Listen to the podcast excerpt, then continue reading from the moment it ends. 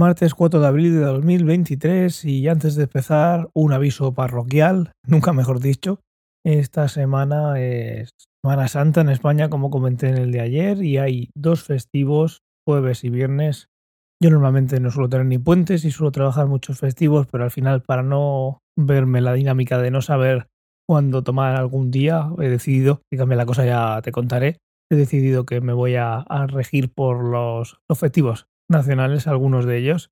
Así que mañana miércoles será el último de la semana y ya nos escucharemos el lunes, aunque bueno, ya te dejaré también mañana alguna recomendación de los otros podcasts de la red por si eres de los que consume mucho contenido en estos días. Y como has visto en el título, hoy voy a hablar del daltonismo. Y este tema te lo traigo gracias a Gaby. Gaby es uno de los seguidores más antiguos del lugar y nos escucha en, en todos los demás podcasts. Muchas gracias Gaby. Eh, Gaby en el grupo de Telegram nos decía, como idea para un tema y relacionado con el tema de óptica, me llama la atención el tema del daltonismo, cómo funciona y cómo funcionan esas gafas que lo corrigen. Pues vamos a hablar de ello. El daltonismo se asocia con una dificultad que experimentan muchas personas para distinguir ciertos colores, normalmente el rojo y el verde. Aquí ya viene una de las primeras curiosidades y es que existe la fama, sobre todo entre los hombres, de distinguir muchos menos colores que, las mujeres. es algo que se lleva diciendo mucho tiempo. El caso es que la ciencia apoya este punto de vista, aunque no exactamente así. Pero el daltonismo es algo que puede afectar a las mujeres en un 0,5% y a los hombres en hasta un 15% que la diferencia es bastante considerable y ves que no eres capaz de distinguir ese color que alguna familiar, alguna amiga, tú si eres hombre, quien me está escuchando, no, no eres capaz de, de ver esa tonalidad. Puede ser que tengas algún problema de color o simplemente es que eres, bueno, te fijas menos en las cosas, que tampoco pasa nada. El caso es que este tipo de disfunciones o dificultades son, están relacionadas con la genética y es por esto que pasa más en, en hombres que en mujeres. Es muy importante tener en cuenta que hay diversos grados de daltonismo. No todas las personas que sufren algún tipo de disfunción de visión del color están afectadas en la misma capacidad o incluso en los mismos espectros eh, de la luz. Es decir, que no siempre va a ser un problema con distinguir el rojo del verde. Bueno, vamos a verlo un poquito. Como digo, es una condición visual provocada por un fallo o defecto de los genes que produce que el pigmento de los conos, que ya comenté en su día cuando hablé de las luces rojas por la noche, las células receptoras que son las capaces de ver cuando tenemos mucha luz, que son de tres tipos, y por eso nos permiten distinguir los colores, pues se ven afectadas de una manera y no son capaces, o mejor dicho, el cerebro no es capaz de hacer esa comparación. Existen diferentes grados. Está el daltonismo leve, que es un caso en el que tendrían la capacidad de distinguir el color, pero tiene que haber una buena luz. Y si la luz es tenue o hay poquita luz, antes de llegar a la zona en la que ya no funcionan los conos, como comenté en su día, con poca luz les cuesta más trabajo distinguir esos colores. Hay un daltonismo severo o acromatopsia que es poco común, pero es una patología de carácter congénito que provoca que las personas que están afectadas solo vean en blanco y negro y distinguir con, eh, tonos de grises. Por suerte, como digo, es poco común porque eh, sería un drama. Y por el otro lado está, por ser el más común, el dicromático. El daltonismo dicromático lo que hace es tener problemas en distinguir los rojos de los verdes normalmente. ¿Cómo se puede saber si tenemos algún tipo de disfunción en cuanto a la visión del color? Pues seguro que alguna vez has ido a alguna óptica y te han hecho un test que son unos círculos y dentro de esos círculos hay muchos circulitos pequeños de colores y te preguntan qué número ves. Esos colores, esos círculos, esos números están hechos de manera que van a ser capaces de decir al especialista si falla en, unos en unas imágenes o en otras, qué tipo de daltonismo tiene.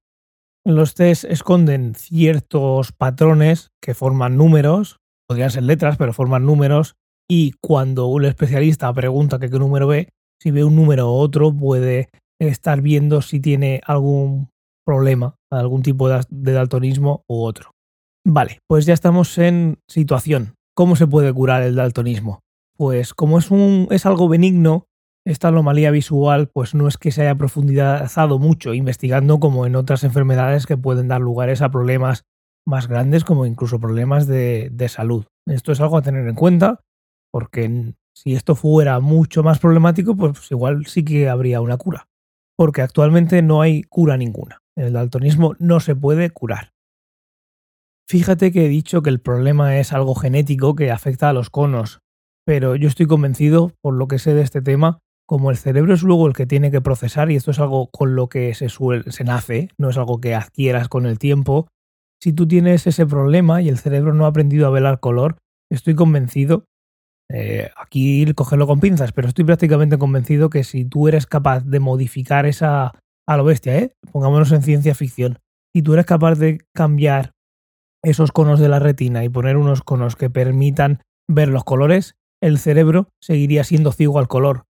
Y lo haces en una edad muy temprana, esa plasticidad cerebral de la que igual si, quieres algún día hablamos, esa plasticidad cerebral que está en los primeros años de vida, hasta los 10-12 años, más allá no, y con muchos matices en esas edades ya, pues esa plasticidad a mí me indica que si eso te lo hacen a los 30 años y te pudieran hacer ese trasplante de, de conos mágico que me estoy inventando, el cerebro aún así seguiría sin distinguir el color, porque en la fase de plasticidad no hubiera aprendido a ver esos colores y en ese punto ya no lo va a ver. Entonces, teniendo en cuenta esto, ¿cómo funcionan esas gafas que comentaba Gaby para los daltónicos? ¿Qué es lo que hacen y, qué es lo que ven las personas que, que se las ponen?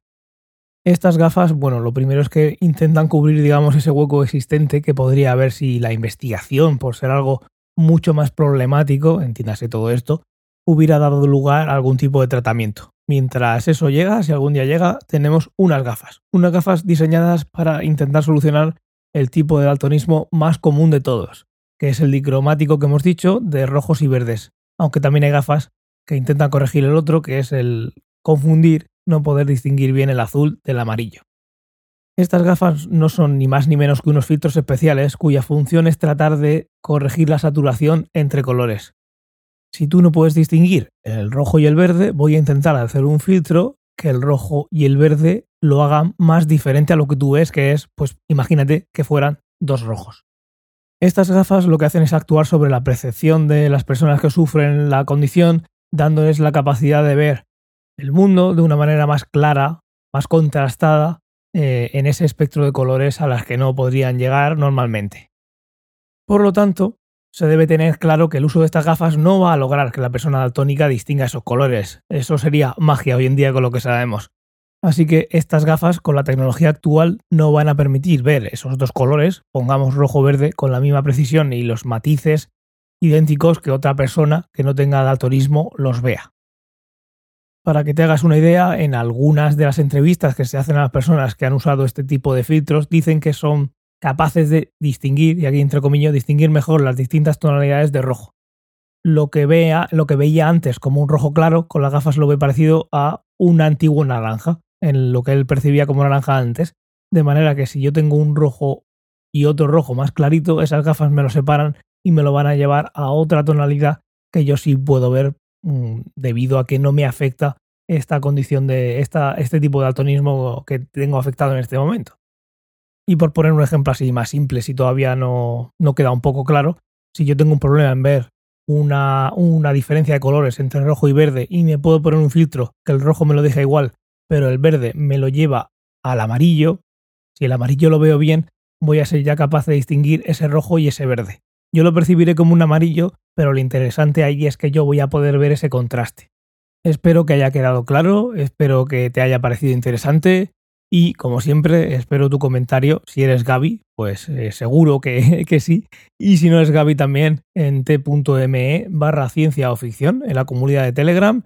Que sepas también que a partir de ahora voy a estar subiendo el audio a YouTube con algún vídeo de estos que se pueden generar así casi de forma automática para que estén de fondo en YouTube, por si es una plataforma en la que te interesa escucharlo. A partir de los he subido ya todos, pero este va a ser el primero que se publique en el día que toca, digamos. Y nada más, eh, un saludo, que pases muy buen martes y hasta mañana.